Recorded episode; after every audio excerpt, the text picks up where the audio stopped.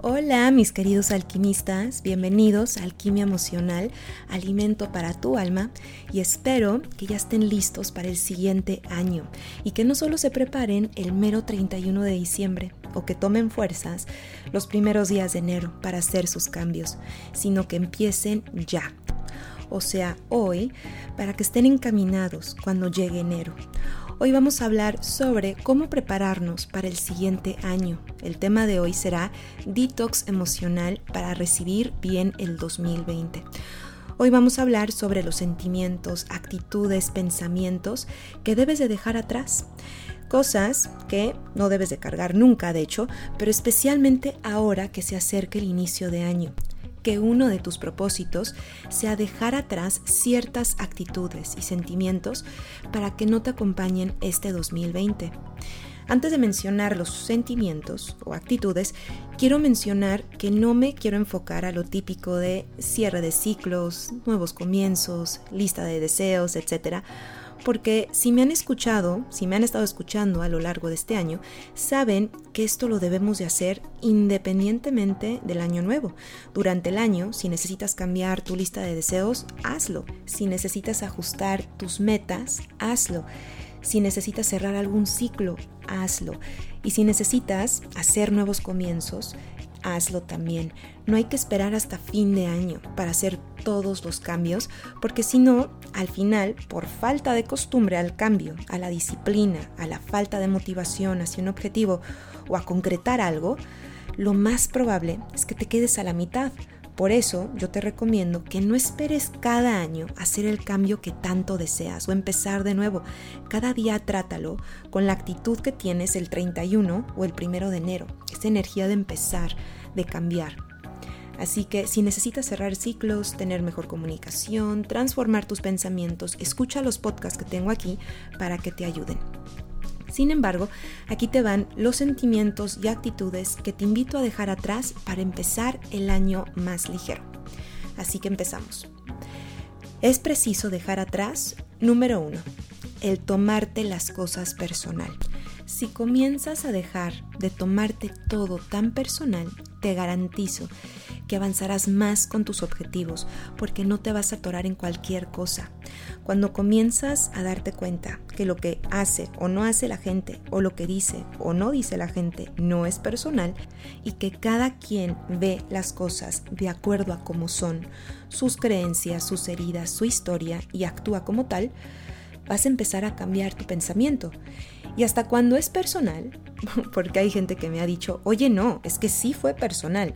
Ok, hasta en ese caso nunca es personal, porque la gente actúa y habla por lo que lleva adentro, por lo que es, por el nivel de conciencia que tiene. Y si tienes algo que mejorar en ti, mejóralo, claro, pero sin tomarte las cosas personal o cada cosita personal. Y actitud número dos que debes de dejar atrás, el postergar las cosas. Este creo que es algo que batallamos casi todos al principio de año. Te invito a que comiences a actuar, a que tu verbo principal sea hacer y que te pongas a diario el eslogan, metafóricamente, de Nike de Just Do It, solo hazlo. Aunque sea poco tiempo, aunque quizás lo que sea que tengas que hacer, ir al gym, ponerte a dieta, empezar tus proyectos, leer, aunque sea que te pongas mínimo media hora, aunque sea poco tiempo, pero que avances, que lo hagas. Ponte un tiempo límite, comprométete contigo, porque no tienes competencia. La única competencia eres tú contra ti mismo, contra tu autosabotaje, contra tus típicas distracciones, con tus típicas excusas, con tu típico no tengo tiempo. Porque te digo algo, no es la falta de tiempo, sino la falta de dirección y decisión, porque todos tenemos 24 horas. Ya sé, se escuchó fuerte, pero es cierto. Siguiente, punto número 3, actitud número 3 que debes de dejar atrás. El papel de víctima. Uf, esta sí es muy buena, porque la persona que actúa mucho como víctima difícilmente se da cuenta que es víctima. Pero si tú crees que eres una de estas personas que siempre se está quejando con cosas de todo me sale mal, o nadie me quiere, o es que no me invitaron, o es que siempre tengo mala suerte, o es, es porque siempre me pasa todo a mí. Es momento que dejes de ser la víctima para convertirte en la persona que tome el control de su vida y que elige mejorar cualquier aspecto de su vida siempre sin quejarse, en lugar de lamentar todo y todos. Actitud número 4 que debes de dejar atrás, el rendirse.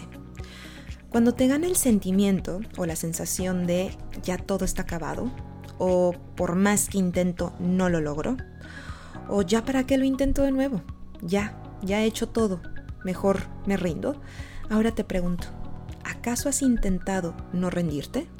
Y lo voy a volver a repetir. Si has intentado absolutamente todo, ¿acaso has intentado no rendirte? Yo te invito a que tengas la actitud de un niño de dos años cuando aprende a caminar. Aunque se caiga, aunque se vuelve a pegar, se levanta y lo vuelve a intentar. Tú de niño nunca dijiste hasta aquí llego. Ya mejor me arrastro por el piso porque ya me he caído y me he dado tantos golpes que es mejor que ya me compren rodilleras y así andaré por la vida, por el piso.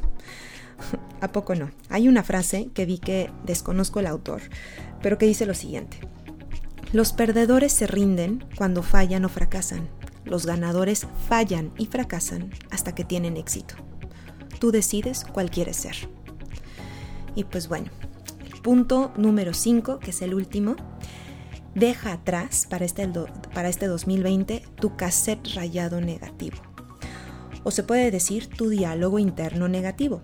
Y solamente tú sabes cuál es, porque todos tenemos nuestros discos rayados cada uno personalmente, ad hoc a cada uno. Así como cada quien escucha música diferente, cada quien tiene un diálogo interno, que si es positivo, la mayor parte del tiempo esto se nota en lo que haces y superas, pero si es negativo, la mayor parte del tiempo te drena, te consume y te vuelve irritable. Y ahora, a finales de año, te invito a que tires tu cassette rayado negativo, que se repite una y mil veces más cuando hay algo o alguien que te lo detona tíralo y comprométete a cambiar de cassette mental para que así logres con facilidad las metas y deseos que te propones. Y bueno, eso es todo por hoy. Cabe resaltar que es muy importante comprometerte a dejar estas cinco cosas atrás, a comenzar a tener el hábito. Quizás hay dos de estas cinco cosas que te serán menos fáciles, pero no por eso te vas a rendir. Solo significa que ya has hecho conciencia y volverás a hacer todo lo posible para transformar estas actitudes a tu favor. Les deseo a todos un feliz año y que este año esté lleno de alquimia en armonía, claro, que sea una transformación armónica, para que puedan transformarse en la mejor versión de ustedes mismos. No se les olvide seguirme en mis redes sociales como Marifer Pérez Psicóloga y escríbanme si quieren una sesión a info.mariferperez.com. Gracias por escuchar Alquimia Emocional, Alimento para tu Alma y nos vemos aquí mismo en el siguiente podcast.